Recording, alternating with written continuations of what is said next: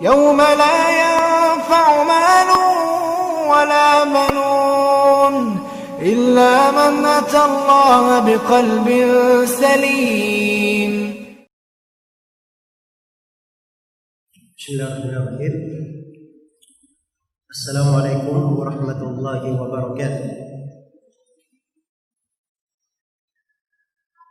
إن الحمد لله نحمده ونستعينه ونستغفره ونعوذ بالله من شرور أنفسنا وسيئات أعمالنا.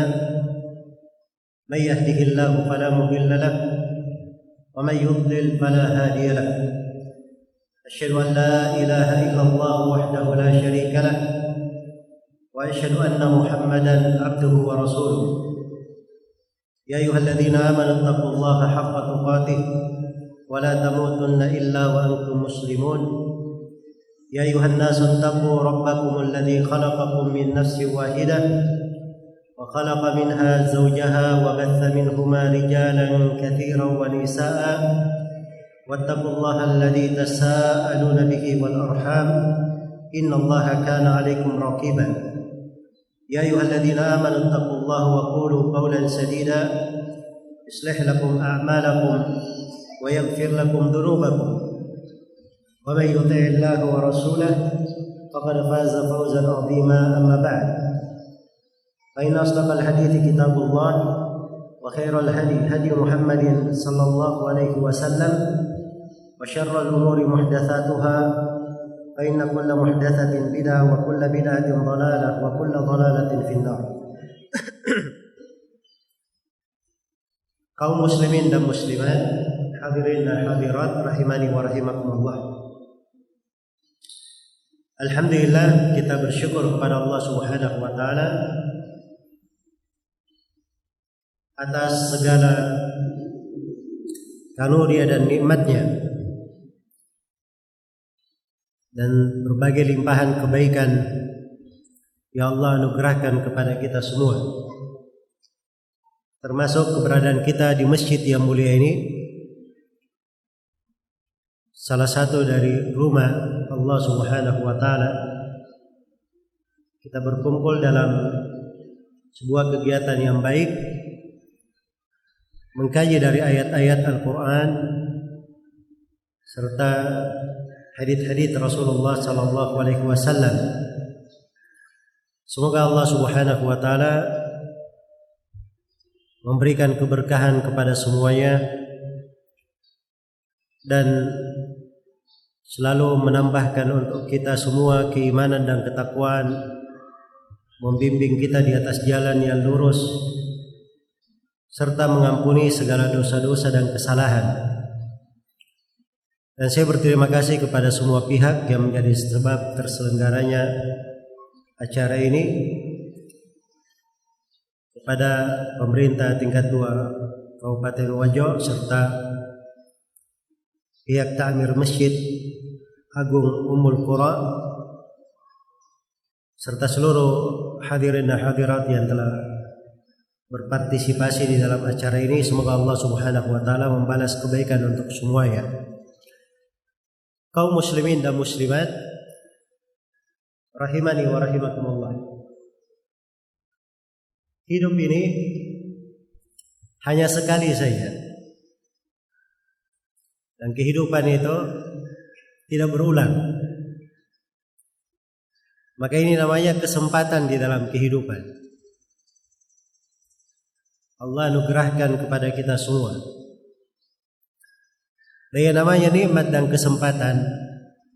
Itu ada pertanggungjawabannya. Diriwayatkan oleh Imam Tirmidzi dan selainnya Rasulullah sallallahu alaihi wasallam bersabda La tazulu qadama 'abdin yawmal qiyamah hatta yus'al an arba' Tidak akan bergerak kedua kaki seorang hamba pada hari kiamat sampai dia ditanya empat pertanyaan. Dia harus bertanggungjawabkan empat hal. Apa empat pertanyaan ini? Yang pertama an umrihi fi mafna, tentang umurnya di mana dihabiskan. Yang kedua an syababihi fi ma'ablah.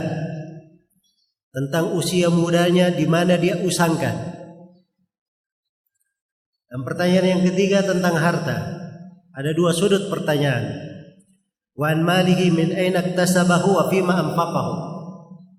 Dan tentang hartanya dari mana dia dapatkan dan bagaimana dia belanjakan.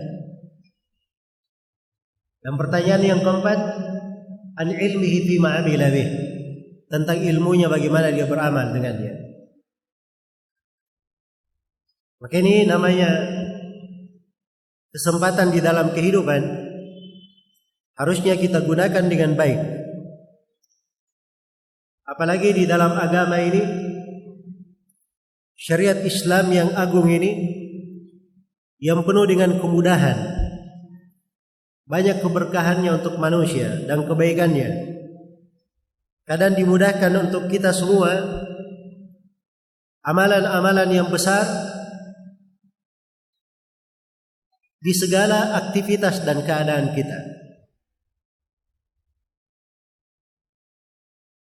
Termasuk di dalam kegiatan dunia kita, hal-hal yang terkait dengan urusan perniagaan, perdagangan, transaksi bisnis, dan yang semisal dengannya. Maka di sini datang sudut pentingnya pembahasan yang kita akan kaji pada pertemuan di siang hari ini. Bagaimana kita mengenal sifat-sifat seorang pebisnis muslim, seorang pedagang muslim. Iya. Supaya dia berdagang itu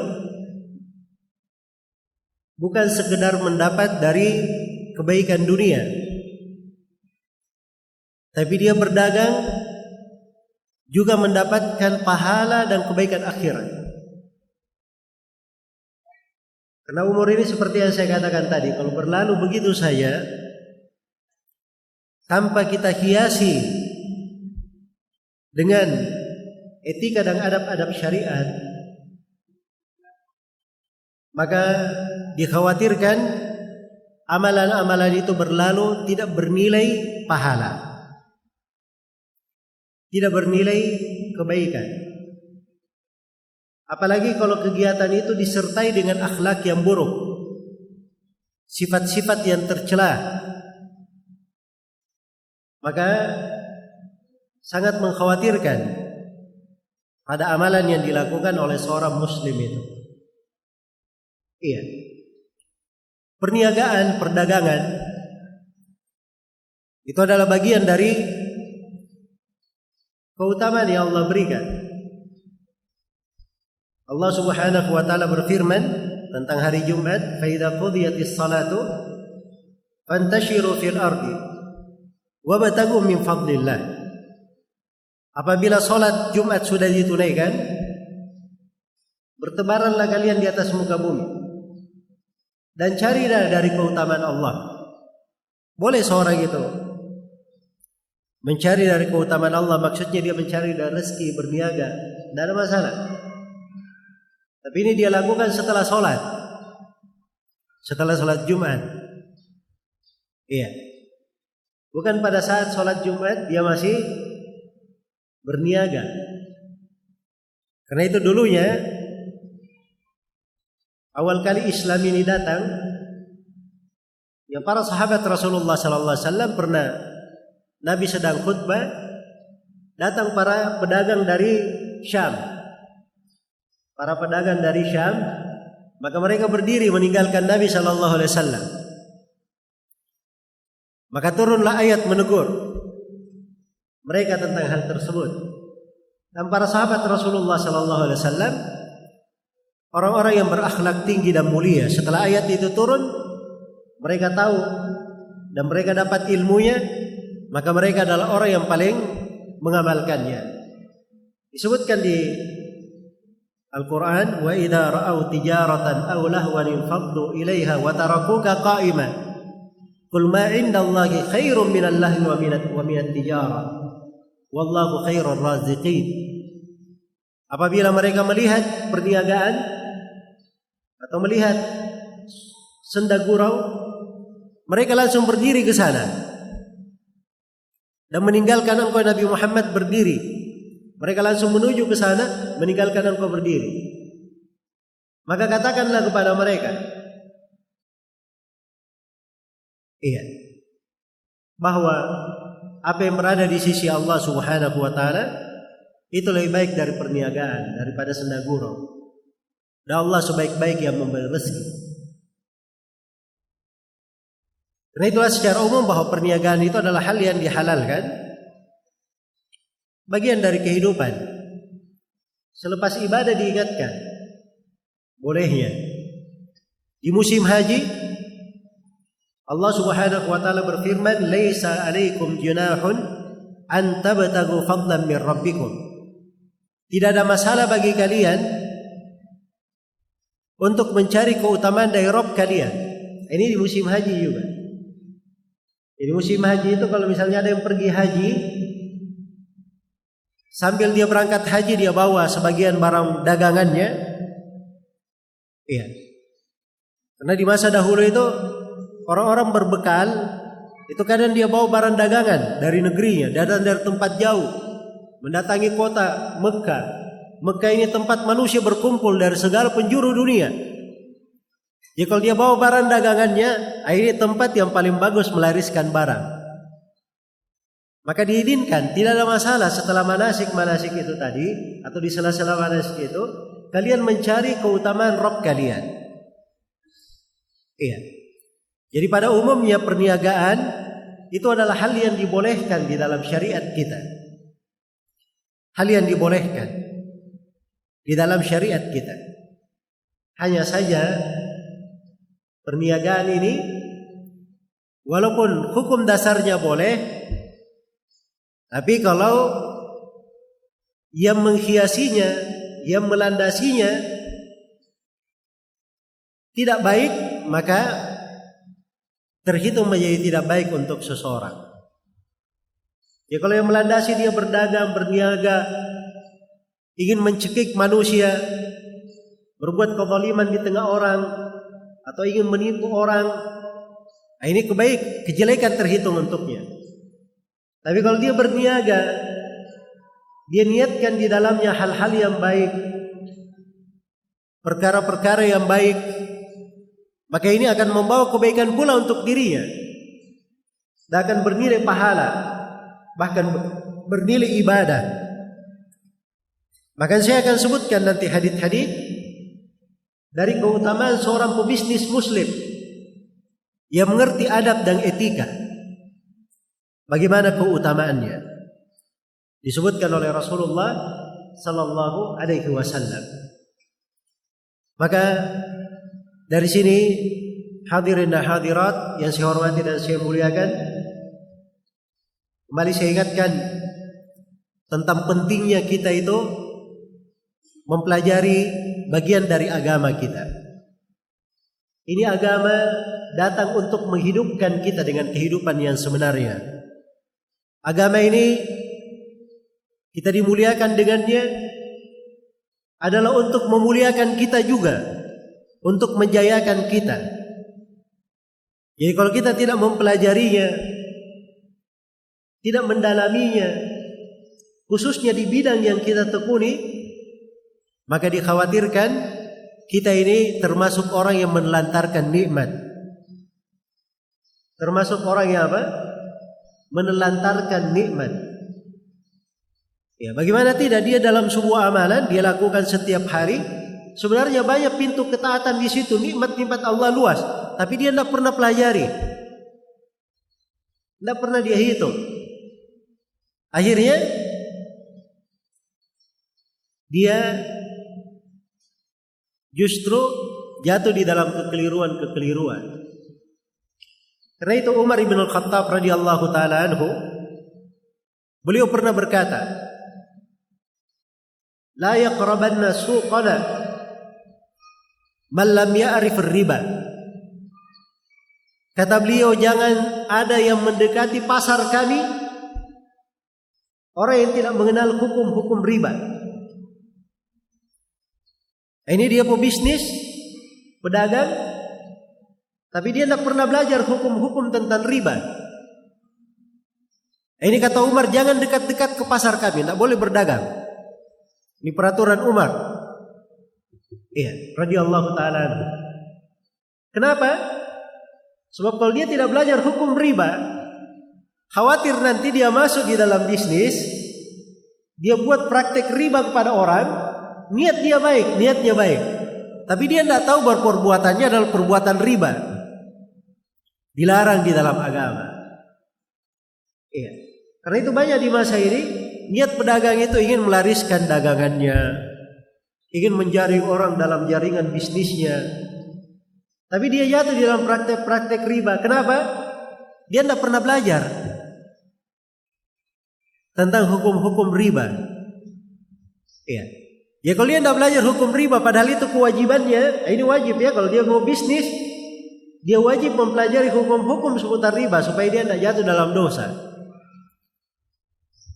Nah, ini namanya fardu ain yang ada pada diri seseorang di kondisi tertentu. Iya. Kalau dia tidak berbisnis, bukan pebisnis misalnya, bukan pedagang, tidak diwajibkan dia mempelajari ya. Itu hanya fardu kifayah saya. Tapi kalau dia masuk di dalam hal tersebut berubah menjadi fardu ain. Berubah menjadi fardu ain untuk mempelajari. Ya.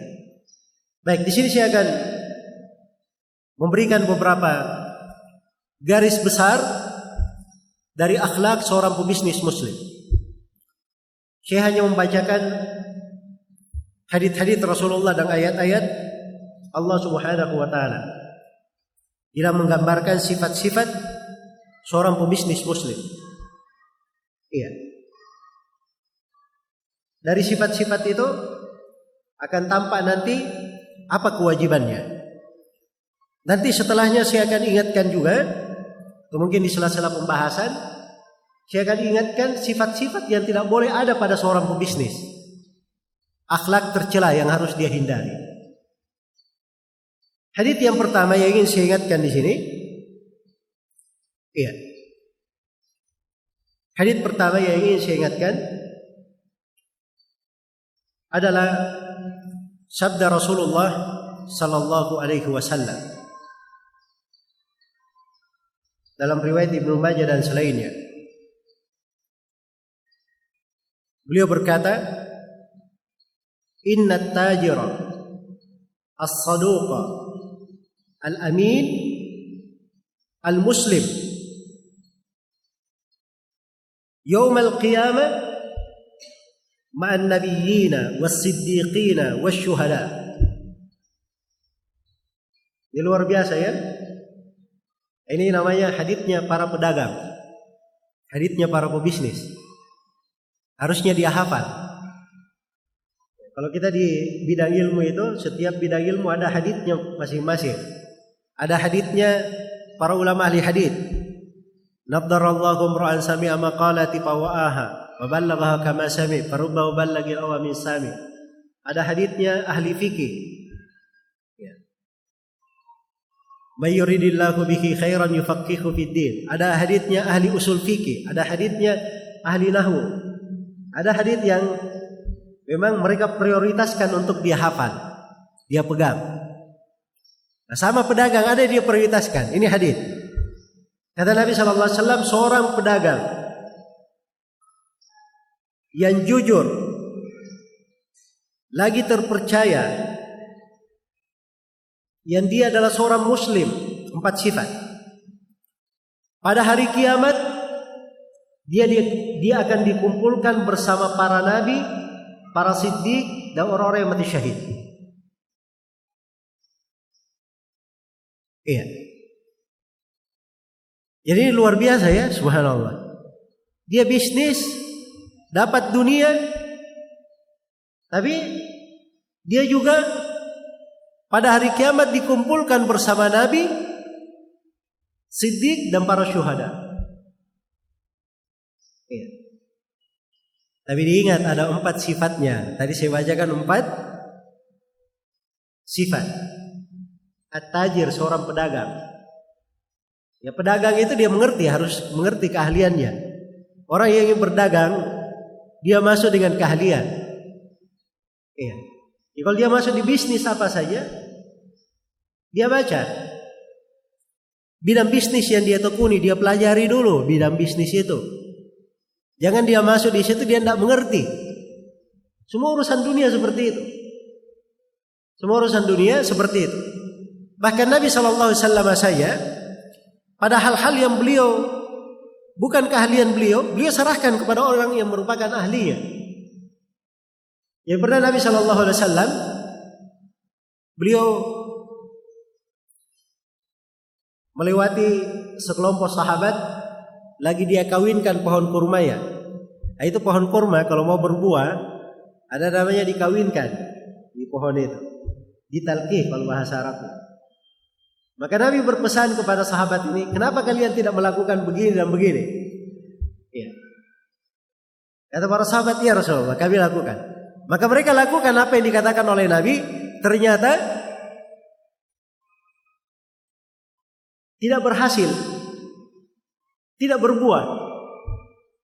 Maka Nabi datang kepada para sahabat ini datang kepada Nabi melaporkan, "Ya Rasulullah, kemarin kami lakukan pesan engkau dan tidak berhasil." Kata Nabi sallallahu alaihi wasallam, "Antum a'lamu bi umuri dunyakum." Kalian itu lebih mengerti tentang perkara dunia kalian. Nah, pada hal-hal yang seperti ini kalau memang ada keahlian bidangnya masing-masing, itu dipelajari. Jelas ya? Seorang itu jangan masuk di dalam sebuah bidang bisnis yang dia tidak tekuni. Yang dia tidak tekuni. Jadi kalau dia ingin bisnis di mana saja, di apa saja, dia pelajari dulu bisnis itu. Dia lihat dulu bagaimana caranya. Iya. Nah, ini baru namanya terpenuhi satu sifat at-tajir, seorang pedagang, seorang pebisnis. Sifat yang kedua, as-saduq. Seorang pebisnis yang jujur. Jujur. Dia punya as-sidq. Ini kalau di Indonesia kan kata as-sidq ini ini bahasa Indonesia agak agak kurang ya saya untuk membahasakannya. Cuma orang Indonesia berkata apa? Jujur. Tapi kata sidik itu kalau bahasa Arab kalau sidik di lisan itu namanya jujur. Kalau sidik itu di hati itu namanya ketulusan. Kalau sidik itu pada anggota tubuh itu namanya kesungguhan. Kesungguhan. Dan nasoduk masuk kepada mana itu semua. Jadi kalau dia mau bisnis, dia jujur dalam lisannya. Ketika dia berbicara sesuatu, benar dia yang dia ucapkan. Harganya begini. Misalnya barangnya dia jual 20 ribu. Iya.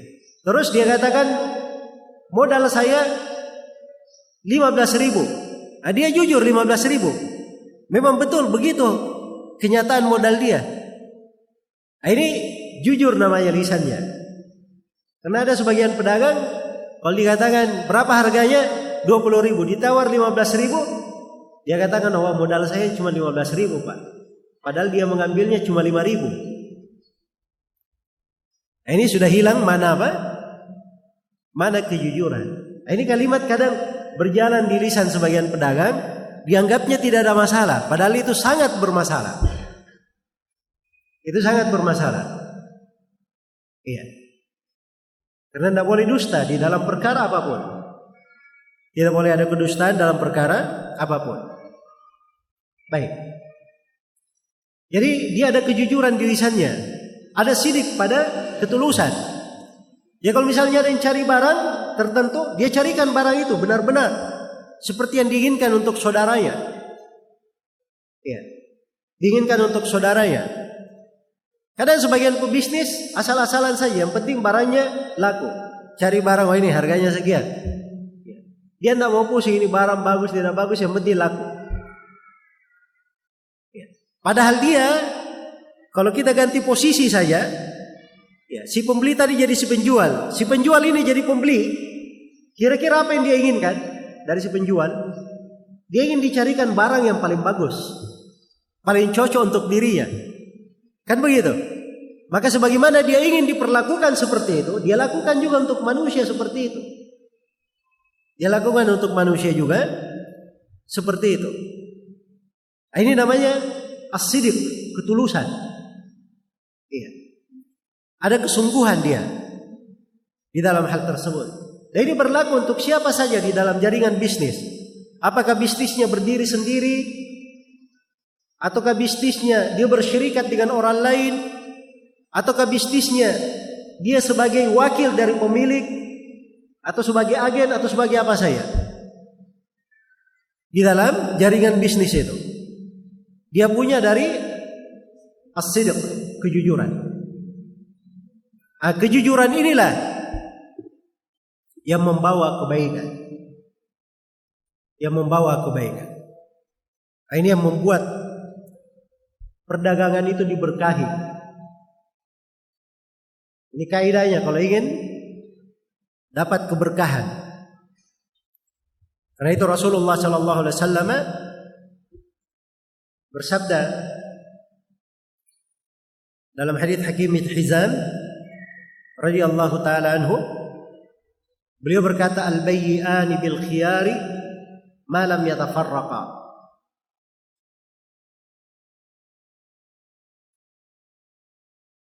Kata beliau dua orang yang saling bertransaksi itu bil khiyar. Ada hak memilih. Boleh dia lanjutkan, boleh dia batalkan. Sepanjang keduanya belum berpisah. Jadi ini saya penjual. Datang si A sebagai pembeli. Ya. Tawar menawar. Nah, sepanjang dia masih di toko saya, belum berpisah, maka di situ ada hak pilihan antara saya dan dia. Dia boleh melanjutkan beli, boleh membatalkan. Saya juga boleh menjual, boleh saya batalkan. Nah, itu hak saya dan hak dia sama. Bil khiyar. Malam yatafarraqa sepanjang belum berpisah. Nah, kalau sudah berpisah, lain lagi ceritanya. Si A sudah beli barang saya.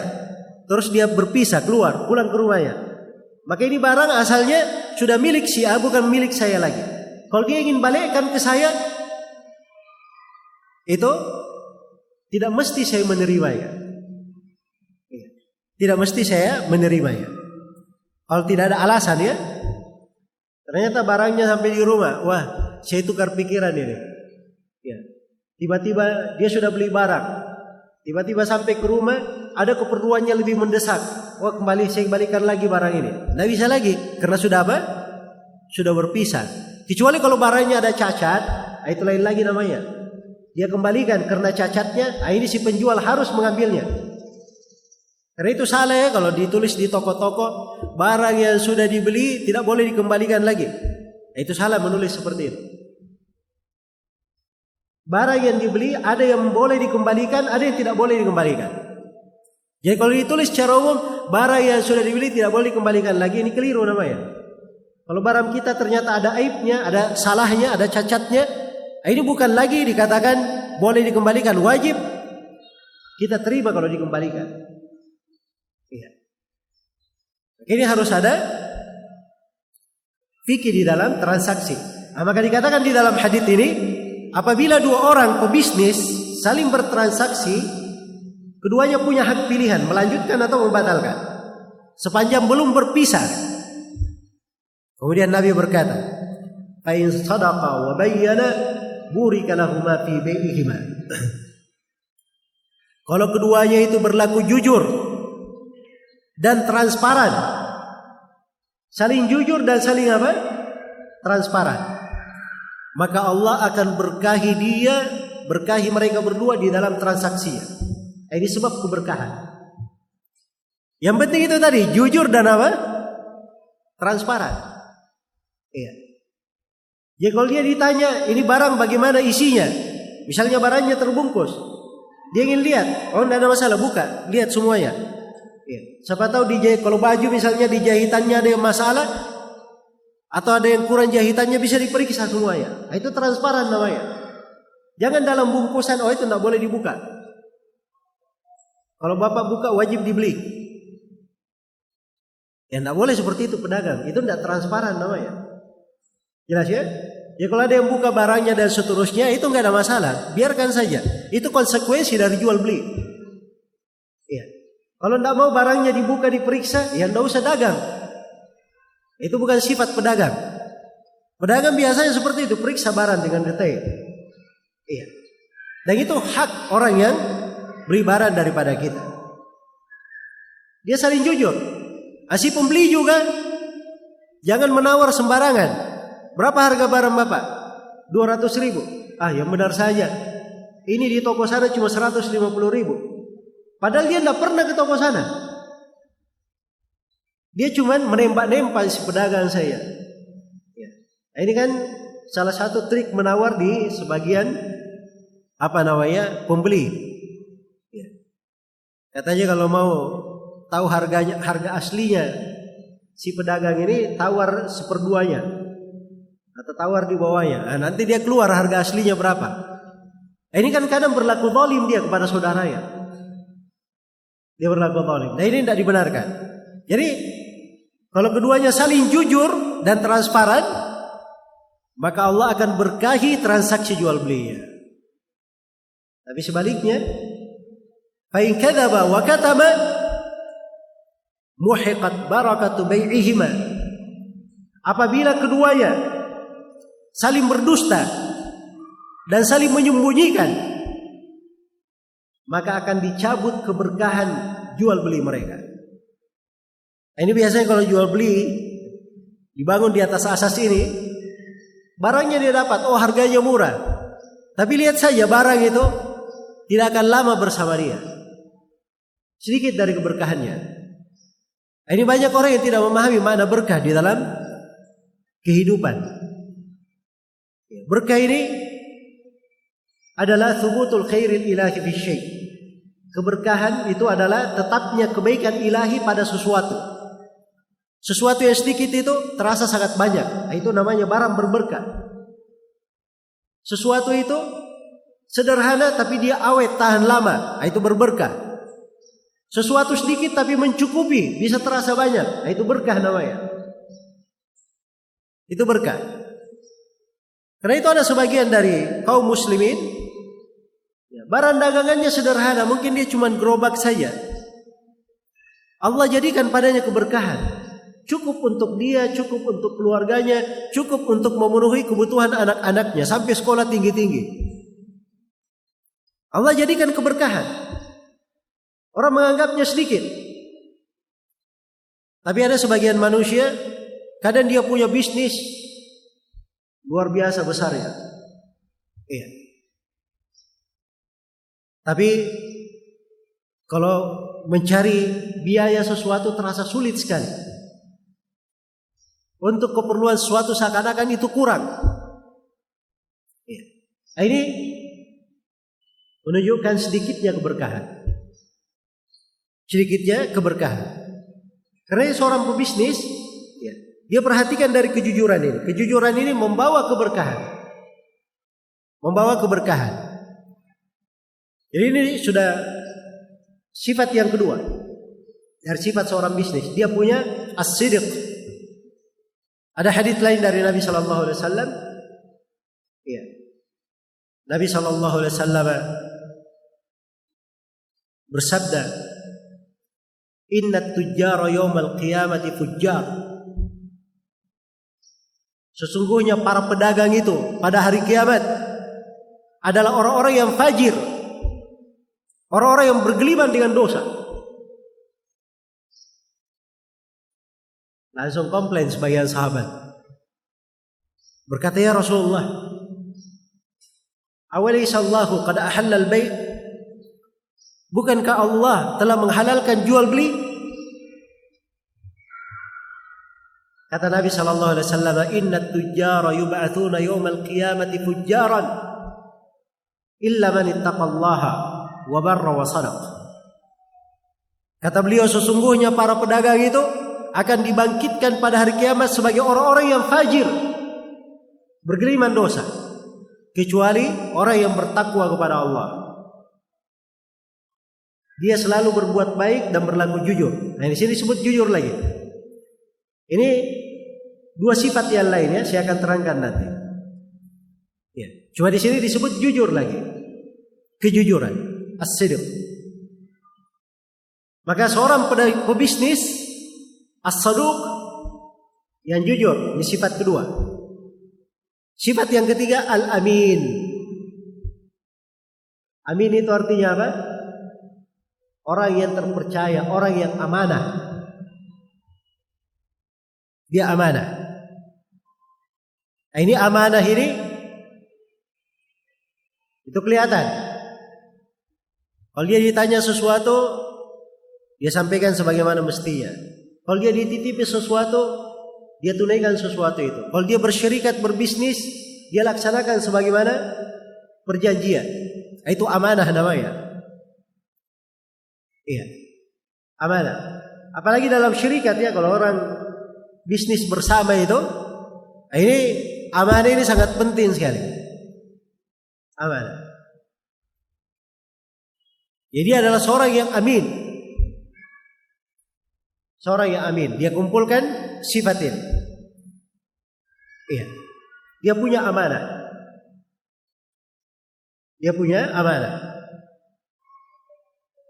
Ya kalau dia dititipi barang, dia jaga barang ini amanah di sisinya, tidak dia telantarkan. Kadang ada sebagian pebisnis, subhanallah, dikasih barang, pemilik barang ini sudah memberikan keringanan yang sangat besar untuk dirinya. Ini barang saya saya berikan amanah untuk dijualkan dengan harga sekian. Terserah Bapak mau jual harga berapa. Kalau tidak laku kembalikan ke saya. Ini kan amanah namanya. Oh ini gampang tidak laku jual ini. Barangnya dia biarkan saja ada rusak dan seterusnya. Begitu rusak dia kembalikan dalam keadaan rusak. Ini tidak amanah namanya. Menjaga harta saudaranya. Menjaga harta saudaranya. Kadang seperti itu dia punya banyak stok, stoknya dia simpan di mana begitu. Begitu turun hujan kena hujan. Ya. Akhirnya rusak barang orang.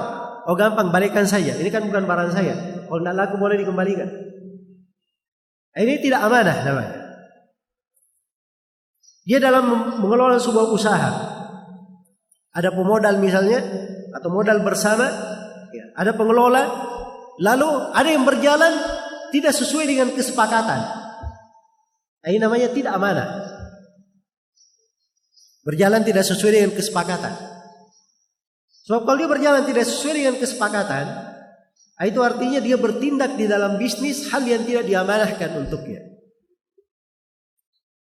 Dan ini banyak bentuknya ya di dalam berbisnis. Karena itu amanah ini dari akhlak yang sangat mulia. Hendaknya diperhatikan. Baik, sifat yang keberapa sekarang? Hah? Yang keempat, al-muslim dan dia adalah pebisnis muslim. Ini khusus untuk keutamaan seorang muslim. Ya. Ada orang kafir non muslim jago dia dagang, jujur, amanah. Tapi sepanjang dia mus bukan muslim, ini keutamaan tidak akan dia dapatkan. Tidak akan dia dapatkan. Malah harta yang dia dapatkan itu kelak di kemudian hari hanya menambah kerugian untuk dirinya. Kerugian untuk dirinya. Karena harta itu ada ada perhitungannya, ada hisapnya. Jangan dikira ya bahwa harta itu tidak ada hisapnya. Kita akan ditanya tentang harta itu dari mana kita dapatkan, ke mana kita belanjakan. Dalam hadits Abu Hurairah riwayat At-Tirmidzi dan selainnya diterangkan bahwa orang-orang miskin masuk ke dalam sorga 600 tahun sebelum orang kaya masuk ke dalam sorga. Jadi orang miskin 600 tahun sudah masuk surga, orang kaya baru masuk. Ya. Kenapa? Saya kira semuanya paham sebabnya apa. Orang miskin tidak ada hitung-hitungan di harta. Ya. Tapi orang kaya banyak hisapnya. Jelas ya? Tapi ini terkait dengan orang yang masalah pada hartanya. Tapi kalau dia banyak harta, dia tunaikan hak-haknya, mungkin saja dia lebih dahulu masuk daripada yang lainnya ke dalam surga. Iya. Sama di hari kiamat. Di hari kiamat itu penantian satu hari seperti lima puluh ribu tahun. Seperti lima puluh ribu tahun. Satu hari.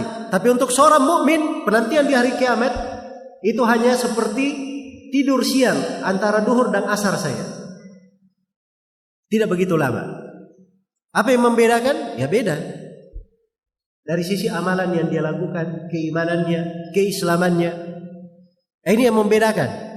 Karena itu seorang pebisnis yang paling pertama. Kalau dia ingin masuk berbisnis, dia itu beriman kepada Allah dengan benar-benar. Menjadi seorang muslim yang taat, Jangan dia pedagang kerjanya datang ke dukun. Sedikit-sedikit ada masalah, tanya ini bulan ini bulan untung atau tidak? Iya. Kalau tidak untung, bulan ini dianggap bulan sial. Nah, ini sebagian pedagang ada sebagian bulan dianggap tidak untung ya. Modalnya biasanya tidak terlalu banyak dia keluarkan di bulan itu. Nah, ini bukan sifat seorang muslim namanya. Nanti ada barangnya yang hilang. Ya. Atau ada bisnisnya misalnya yang turun. Wah ini kayaknya ada yang guna-gunai saya ini. Kenapa bisnis saya bisa begini? Saya datang dulu ke orang pintar. Hah? Nah, ini bukan sifat seorang muslim. Makanya perbaiki dulu keislaman. Islam itu keimanan kepada Allah. Berserah diri kepada Allah. Bersandar kepada Allah subhanahu wa ta'ala. Bahkan kalau dia tawakal kepada Allah, itulah sebabnya, itu salah satu sebab rezekinya dilancarkan. Salah satu sebab rezeki dilancarkan. Dalam hadis Umar bin Khattab riwayat Imam Ahmad dan selainnya, Rasulullah sallallahu alaihi wasallam bersabda, "Lau annakum tatawakkaluna 'ala Allah haqqa tawakkuli, la razaqakum kama turzaqu at-tayr, tabdu khimasa wa taruhu bitana." Andai kata kalian itu bertawakal kepada Allah dengan sebenar-benar tawakal. Ini keimanan ini. Keislaman yang benar. Dia tawakal kepada Allah dengan sebenar-benar tawakal. Apa tawakal yang benar itu? Tawakal itu bukan artinya dia cuma duduk di masjid berdoa saja. Bukan begitu tawakal. Tawakal itu tiga hal. Nah, kata tawakal tiga hal. Yang pertama, kejujuran bersandar kepada Allah. Yang kedua dari tawakal, dia mengambil sebab-sebab. Mengambil sebab-sebab. Dia ingin berbisnis, dia pergi dagang. Dia ingin beruntung, dia ambil sebab untuk beruntung. Dia ingin selamat, dia ambil sebab keselamatan. Nah, itu harus mengambil sebab. Dia ingin sembuh, dia pergi berobat. Ya kalau ada yang bertawakal, saya bertawakal lalu duduk di masjid saya itu bukan tawakal namanya. Iya. Ada yang berkata saya bertawakal lalu dia tidak berobat misalnya, maka itu tidak disebut tawakal. Kemudian yang ketiga, setelah berhasil, dia tidak melihat kepada sebab. Dia memandang bahwa ini semata karunia dari Allah. Pemberian dari Allah. Nah, ini tiga hal. Kalau terpenuhi, itulah tawakal dengan sebenar-benar tawakal. Ya kalau kalian bertawakal kepada Allah dengan sebenar-benar tawakal, maka Allah akan memberi rezeki kepada kalian seperti burung diberi rezeki. Tahu bagaimana burung diberi rezeki? Lihat saja burung itu. Di waktu pagi dia pergi dalam keadaan tomboloknya itu, kantong makannya ini apa? Kering, tidak ada isinya. Di sore hari dia balik sudah penuh. Nah, itu burung. Burung ini tidak ada gudang makanannya. Tidak, dia tidak memiliki perbendaharaan harta. Apalagi rekening di bank. Tidak ada burung buka rekening di bank. Iya. Tapi dia rezekinya dijamin oleh Allah. Tiap hari selalu ada. Seorang muslim kalau dia berbisnis, dia harus memiliki sifat keislaman. Iya. Namanya di bisnis itu banyak hal. Kadang ada ujian, ada cobaan, ada naik, ada turunnya. Kadang hari ini lancar, besok susah. Nah, ini kan perlu keimanan, perlu keislaman untuk mendukung dia dalam berbisnis. Iya.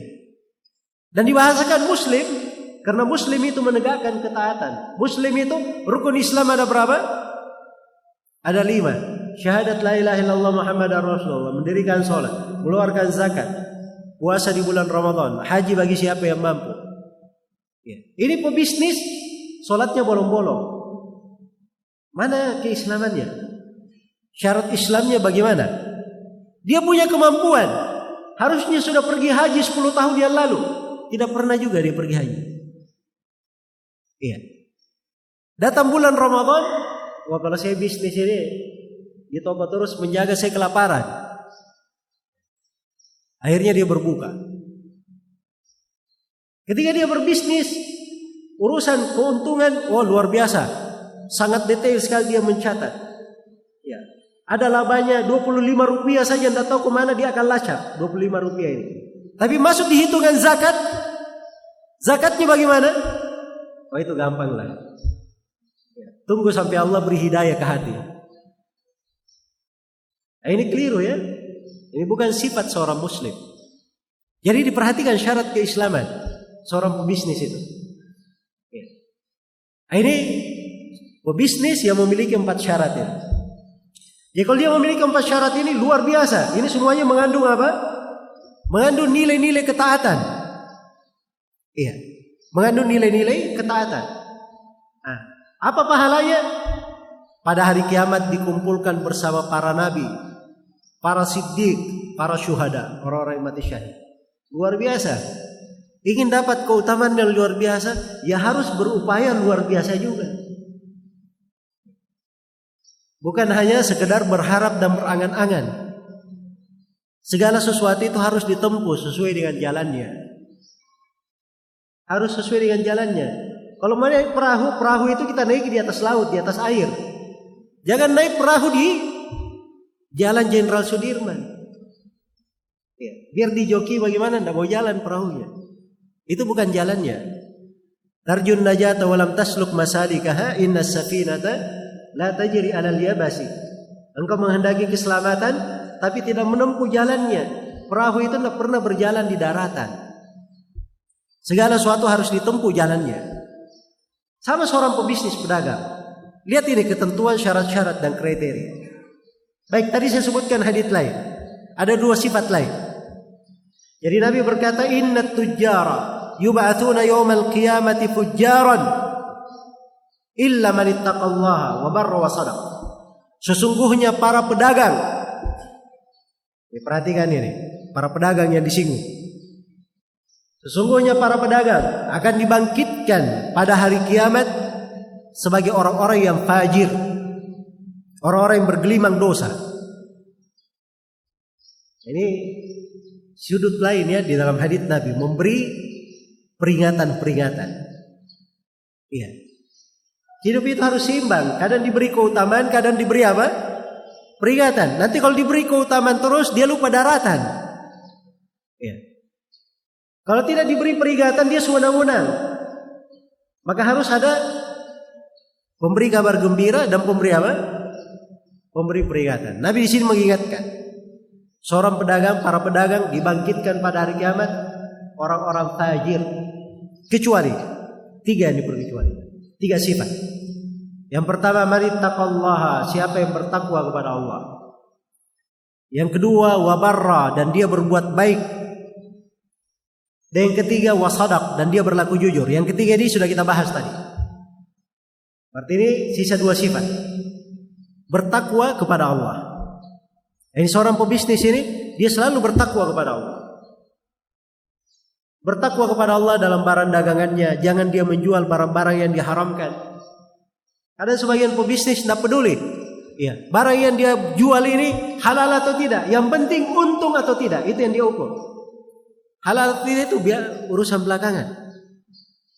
Ya. Ini keliru ya.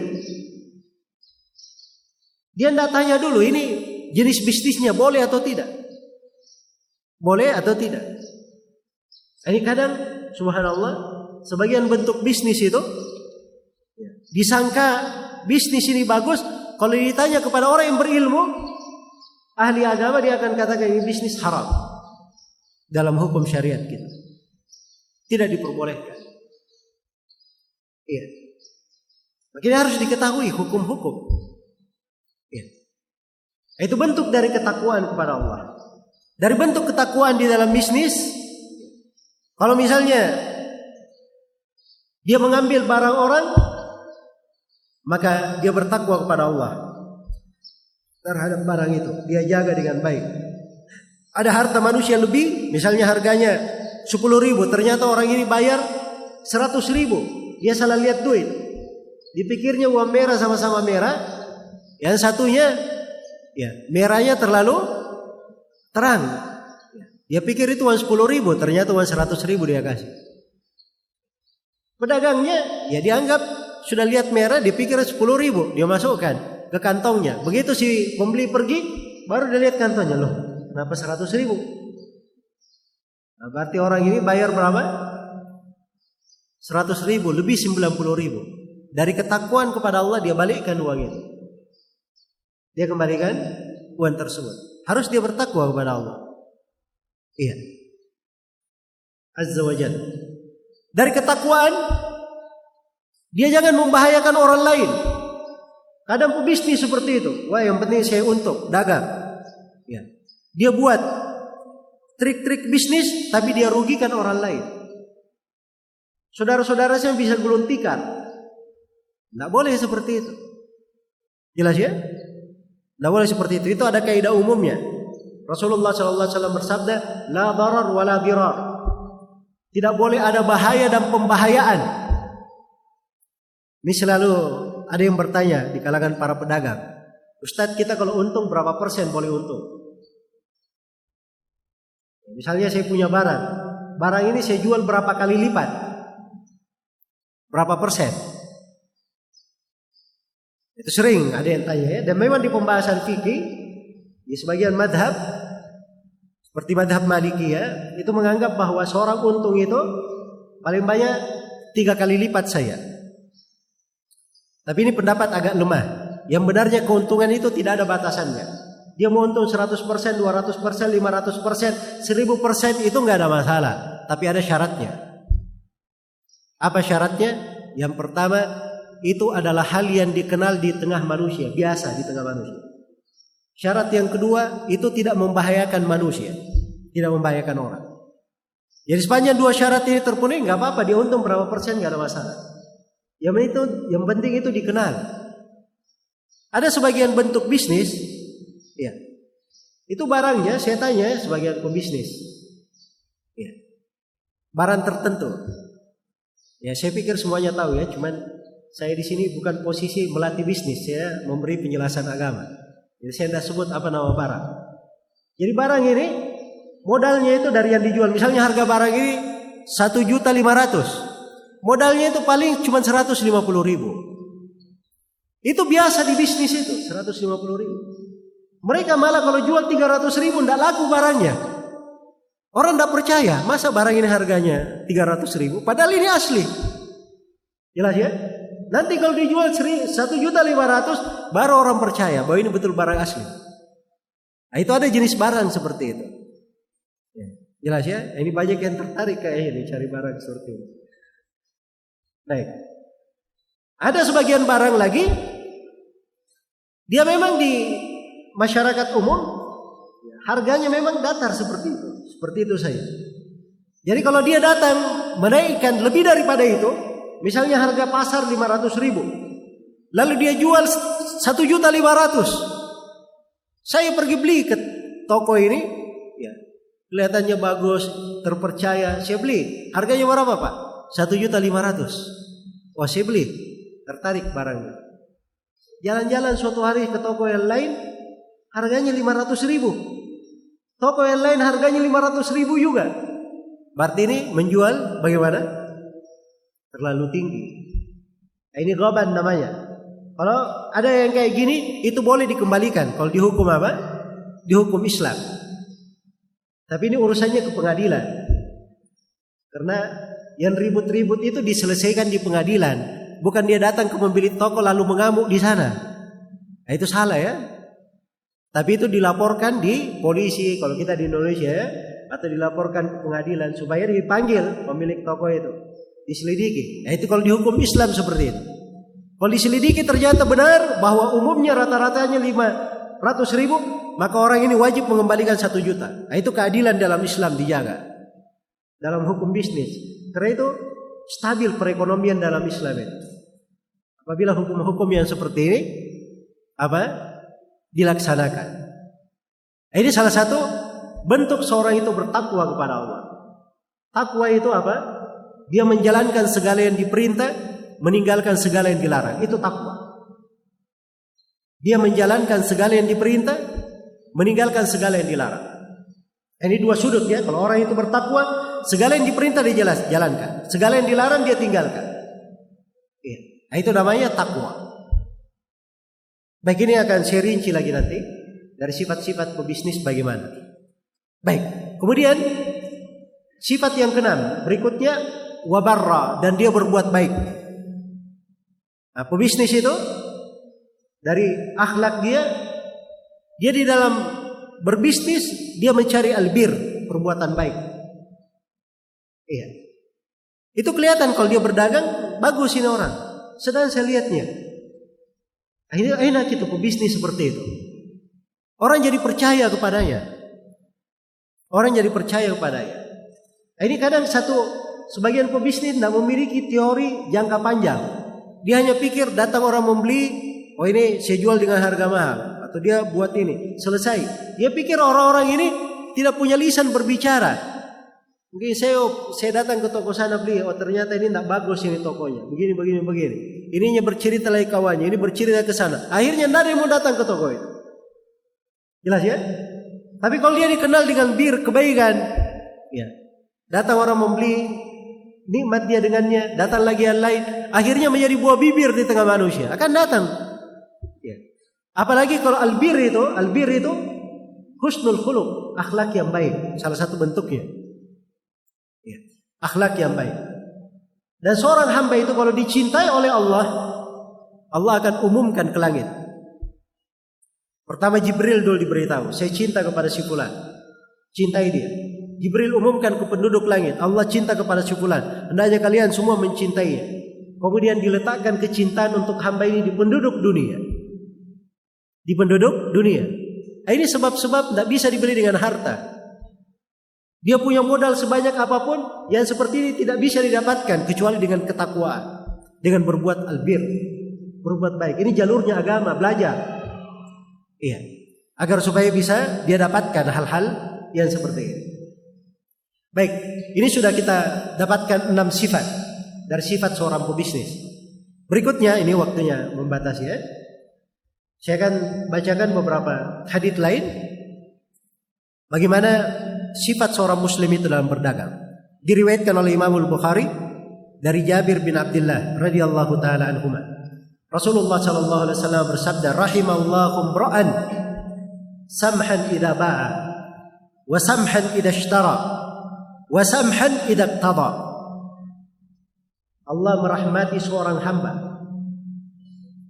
Dia ini pemurah, dermawan. Ketika dia membeli apa ketika dia menjual pemurah dermawan ketika dia membeli pemurah dermawan ketika dia menunaikan hutangnya dia membayar hutangnya ini tiga sifat pada tiga jenis kegiatan dan dijamin oleh Nabi SAW Allah merahmati seorang hamba dia dirahmati oleh Allah luar biasa ya jadi kalau kita dapat rahmat yang seperti ini saja seorang masuk di dalam bisnis, dia dirahmati oleh Allah, maka itu kebaikan pasti dia dapatkan. Siapa yang dirahmati ini tiga. Seorang apabila dia membeli, dia pemurah. Ya. Ada kadang seorang membeli, subhanallah, jago dia. Menawar. Ada sebagian orang seperti itu, masya Allah, hebat sekali menawar. Dia bisa tawar barang itu ya sampai ke posisi dia tahu modal si penjual ya. Dan dia bisa tentukan ya untung penjual begini saja untuk dia. Nah, itu untungnya sudah wajar untuknya. Jelas ya?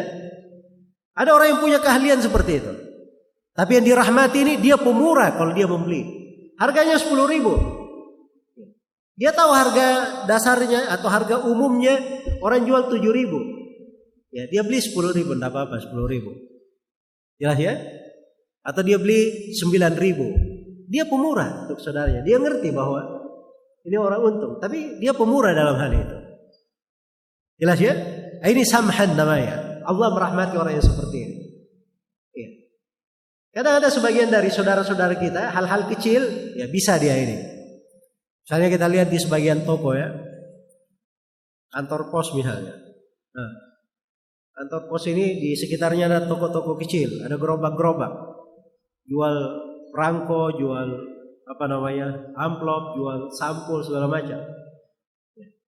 Perangko ini sudah dijual harga misalnya dua kali lipat. Padahal kalau dia masuk ke kantor pos, dia beli harganya sesuai dengan yang diperangko kan begitu. Tapi dia lihat ini orang tidak apa-apa saya beli dari sini. Ini saya juga bantu orang namanya. Itu kan pemurah namanya. Allah merahmati orang-orang yang seperti itu. Allah merahmati orang-orang yang seperti itu. Sebagaimana kalau dia membeli, ya, dia menjual seperti itu, dia membeli seperti itu. Kalau dia menjual juga seperti itu, ya, dia menjual seperti itu. Dia bisa untung misalnya sampai satu juta. Tapi dia lihat ini umumnya manusia barang ini dia perlukan. Ya. Terus saya juga perlu. Ya mungkin kita untung 500 ribu lah. Begitu. Nah, ini dia pemurah dalam hal itu. Kadang seorang pebisnis itu jangan melihat kecilnya nominal yang dia dapatkan. Ingat tadi ada namanya keberkahan. Ada namanya rahmat Allah. Hah? Itu kadang tidak bisa diperhitungkan itu, diprediksi. Yang kecil ini kalau yang beli banyak kan jadi besar. Tapi kalau dia untung nominal besar tapi yang beli sedikit, ya sama saja. Kan begitu. Maka diperhatikan kaidahnya. Dia pemurah ketika dia membeli, dia pemurah ketika dia menjual. Dan yang ketiga, dia pemurah ketika dia melunasi hutangnya. Dia berhutang dari saudaranya satu juta. Begitu dia lunasi, ya ini uangmu satu juta. Terus ini lima ratus ribu hadiah dari saya. Ya. Dia lunasi. Tidak ada syarat sebelumnya. Eh, itu nggak ada masalah. Itu bagus. Itu dipuji. Yang keliru bagaimana? Yang keliru itu kalau misalnya datang si A kepada si B, B pinjam uang satu juta. Kata si B boleh saja, tapi balikkan satu juta lima ratus. Nah, ini rentenir namanya. Alias pelaku riba kelas kakap. Sebab ini riba jahiliyah. Sudah patok keuntungan di awal. Itu riba masyarakat jahiliyah dahulu. Jelas ya? Dan ini banyak sekali berjalan di tengah manusia. Ada lagi. Oh begini saya. Datang si A kepada si B.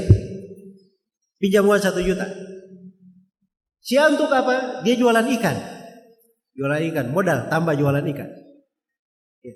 Maka si A ini utangnya belum lunas. Begitu lewat di rumah si B dikasih hadiah ikan. Dikasih hadiah ikan. Kasih hadiah ikan. Eh ini hadiah tidak boleh diambil, haram hukumnya diambil. Itu riba namanya. Ya, kenapa? Karena orang ini memberi karena dia berhutang. Kaidahnya kullu qardin jarra naf'an riba. Setiap pinjaman yang diambil keuntungan di belakangnya maka itu dihitung riba. Hitung riba. Maka ini hukum riba ya banyak orang tidak tahu. Oh dia kan kasih saya cuma-cuma. Dia rela kasih saya, saya tidak mempersyaratkan, saya tidak minta dia yang kasih saya. Iya betul, tapi hukum syariat begitu. Kalau dia belum lunasi hutangnya, tidak boleh terima hadiah dari dia. Kecuali kalau hadiah itu wajar. Ya kita biasa ya. Saya tetangga dengan si A. Tiap bulan itu saya kasih hadiah kue. Tiap bulan. Waktu saya belum berhutang, setiap bulan saya kasih. Begitu saya berhutang, tetap saya kasih. Maka ini nggak ada masalah. Sebab sudah ada kebiasaan sebelumnya. Bukan masalah hutang dia dapat. Tapi memang sudah apa? Kebiasaan. Tapi kalau dapat hadiah gara-gara hutan, eh, ini tidak boleh. Dari bentuk yang seperti ini yang terlarang, yang laris juga di masyarakat, kadang kalau ada yang punya toko, digadaikan. Ini kasih saya uang 100 juta. Pegang toko saya. Kamu boleh pakai toko saya sepanjang saya belum bayar. Ini haram hukum, ini riba namanya. Yang populer juga dia punya sawah. Ini sawahnya saya gadaikan, kasih saya 100 juta. Sepanjang sawah saya sebelum bayar, silahkan garap sawah saya. Ini juga riba. Ini haram, tak boleh diambil. Jelas ya? Karena ini mengambil manfaat dari hutang namanya. mengambil manfaat dari hutang. Itu tidak dibolehkan. Yang boleh kapan? Kalau hutangnya sudah selesai, dia hutang satu juta dia bayar dulu. Ini satu juta. Begitu dia selesaikan dia tambah 500 ribu, nggak ada masalah. Nah, itu namanya berbuat baik ketika melunasi. Itu yang diizinkan. Itu yang diizinkan. Tapi selain daripada itu tidak diperbolehkan. Baik. Jadi ini di antara sifat seorang pebisnis. Dari sifat seorang pebisnis itu harus dia ketahui bahwa bisnisnya, dagangnya tidak boleh melalaikan dia dari Allah Subhanahu wa taala. Ya, ya ayyuhalladzina amanu la tulhikum amwalukum wala auladukum an dzikrillah. Wa may yaf'al dzalika fa ulaika humul khasirun. Wahai orang-orang yang beriman, Janganlah harta-harta kalian dan anak-anak kalian membuat kalian lalai dari berzikir kepada Allah. Barang siapa yang melakukan hal tersebut, maka mereka lah orang-orang yang merugi. Ya kalau ada pebisnis, bisnisnya membuat dia lalai, nah ini hati-hati. Ini sifat orang yang merugi. Ketika Allah sebutkan orang-orang yang memakmurkan masjid rijalul la tulhihim tijaratun wala bai'un an dzikrillahi wa iqamis salati wa ita'iz zakat yakhafuna yawman tataqallabu fihi alqulub wal absar. Yang memakmurkan masjid itu sekelompok lelaki. Perniagaan dan jual beli tidak membuat mereka lalai dari berzikir menegakkan salat mengeluarkan zakat. Tidak dibuat lalai ini baru seorang lelaki namanya orang yang kuat Iya. Tidak dilalaikan. Jadi waktu sholat itu biasa dia tutup tokonya pergi sholat. Iya. Itu biasa seorang pebisnis. Di waktu dia beribadah, dia berikan hak Allah Subhanahu wa taala. Iya. Diberikan hak Allah Subhanahu wa taala padanya. Nah, ini dari hal-hal yang hendaknya diperhatikan oleh seorang pebisnis. Iya. Kemudian waktu membatasi kita, saya ingatkan di sini, bahwa seorang pebisnis muslim itu tidak boleh ada pada dirinya sifat-sifat tercela. Pertama, tidak boleh dia dusta. Iya. Tidak boleh dia sumpah. Tidak boleh dia sumpah dengan apa? Sumpah yang palsu.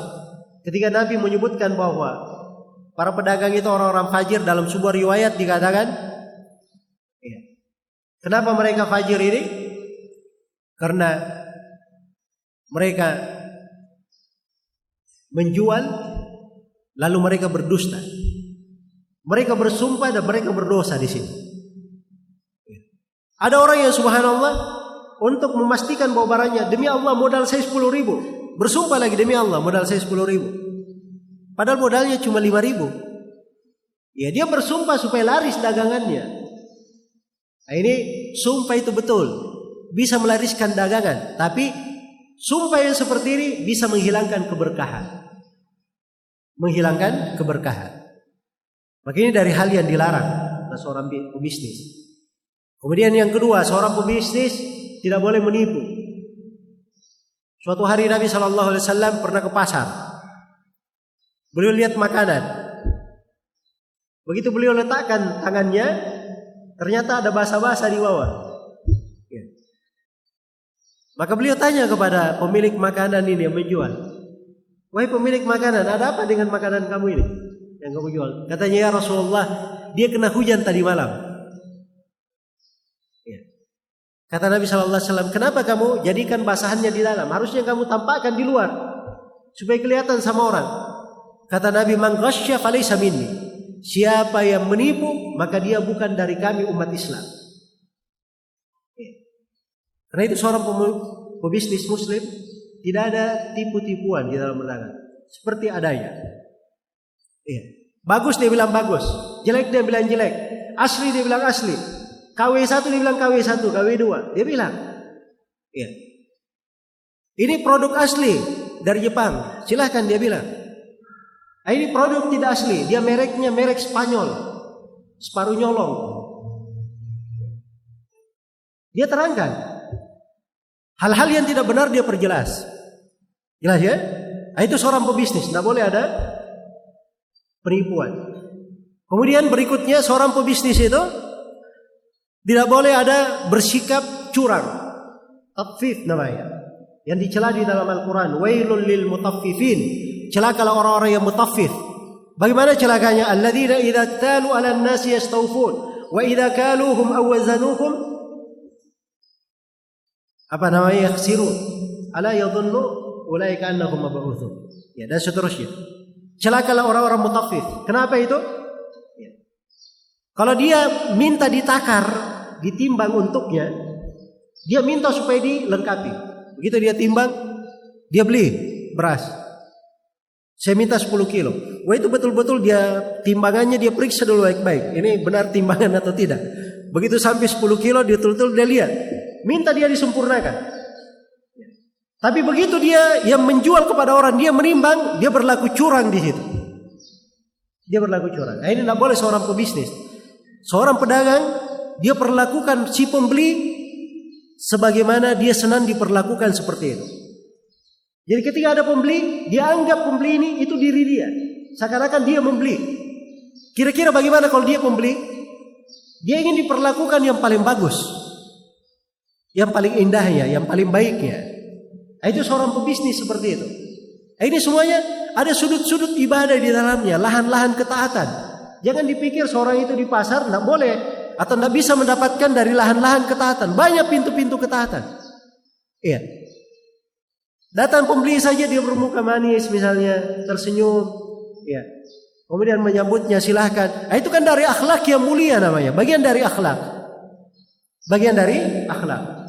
Akhirnya seperti ini kalau dia niatkan ibadah akan bernilai ibadah untuk dia. Bernilai pahala dan ketaatan. Iya. Kemudian yang keempat, tidak boleh ada ikhtikar. Ikhtikar itu diatur dia rusak harga di pasar. Ini sekarang barangnya apa namanya? Supaya barang itu naik, dia beli barang-barang yang ada beredar. Terus dia simpan di gudangnya. Ya. Begitu barang sudah habis, dia tumpuk-tumpuk di gudang ini barang. Barang sudah habis, barang menjadi mahal. Nah, baru dia keluarkan barang dia. Nah, itu ikhtikar namanya. Dan seperti ini tidak diperbolehkan. Seorang itu jual apa yang ada dia jual. Itu dihukum bisnis perekonomian seperti itu.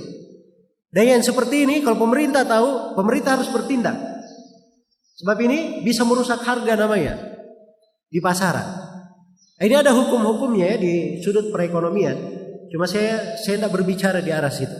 Saya hanya memberikan etika-etika dan adab terkait dengan seorang pebisnis di kesempatan ini. Iya. Maka ini beberapa pembahasan yang perlu saya ingatkan pada kesempatan siang hari ini. Ya, waktu kita sudah lewat 10 menit ya. Tema pembahasannya hanya sejam, tapi sudah lewat 10 menit. Mudah-mudahan apa yang kita kaji pada pertemuan di siang hari ini ada manfaatnya untuk semuanya.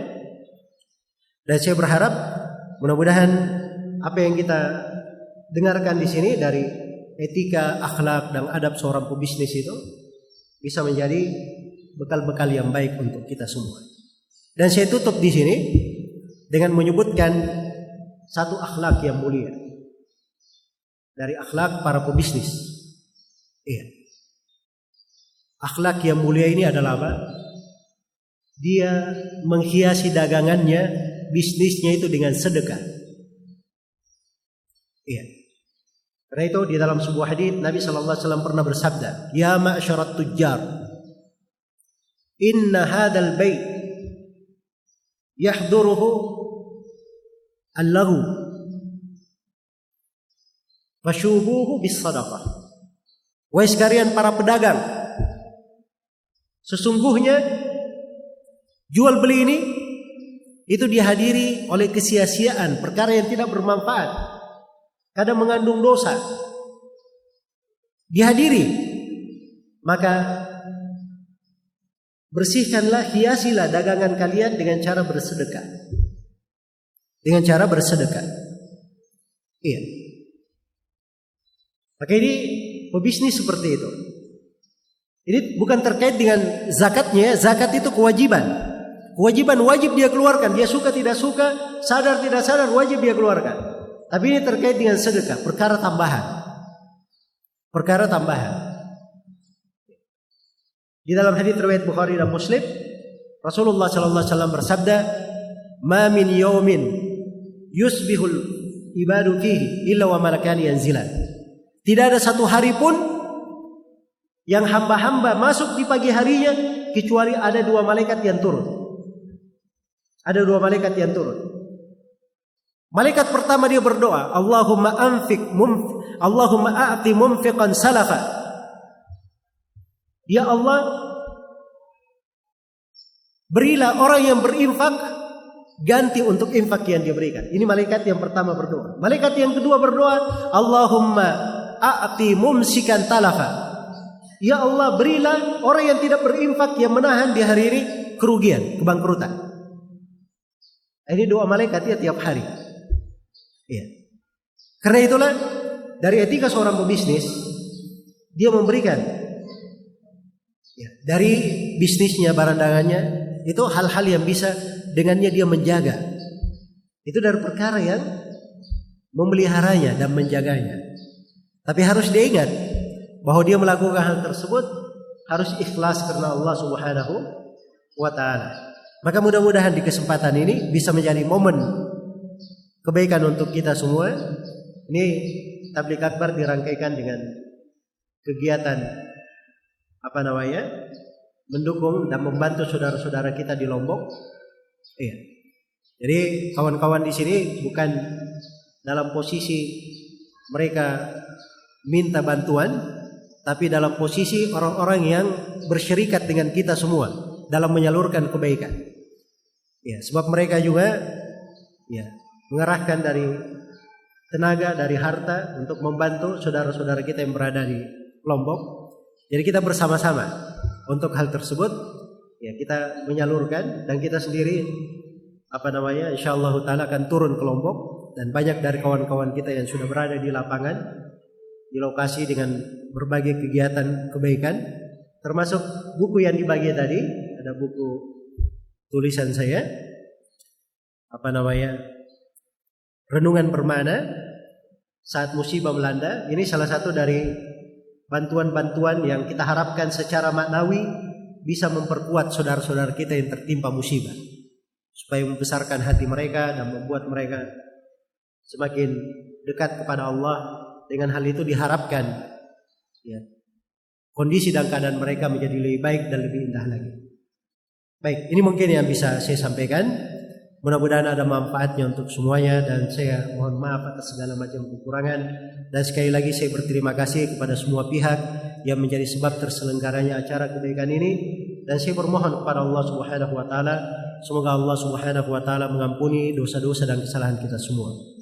Dan menjadikan kita semua sebagai orang-orang yang sukses di dalam dunia dan akhiratnya. Sebagaimana Allah yang mengumpulkan kita di masjid yang mulia ini dalam suasana ketaatan. Semoga kita selalu dipertemukan di waktu yang lain dalam kebaikan dan ketaatan pula. Dan semoga Allah mengumpulkan kita semua kelak di kemudian hari di surganya yang penuh dengan keutamaan. Innahu waliyyu dzalika wal qadiru alaihi wallahu taala alam. Subhanakallahumma wa bihamdik asyhadu an la ilaha illa anta astaghfiruka wa atubu ilaik. Walhamdulillahi rabbil alamin. Wassalamu alaikum warahmatullahi wabarakatuh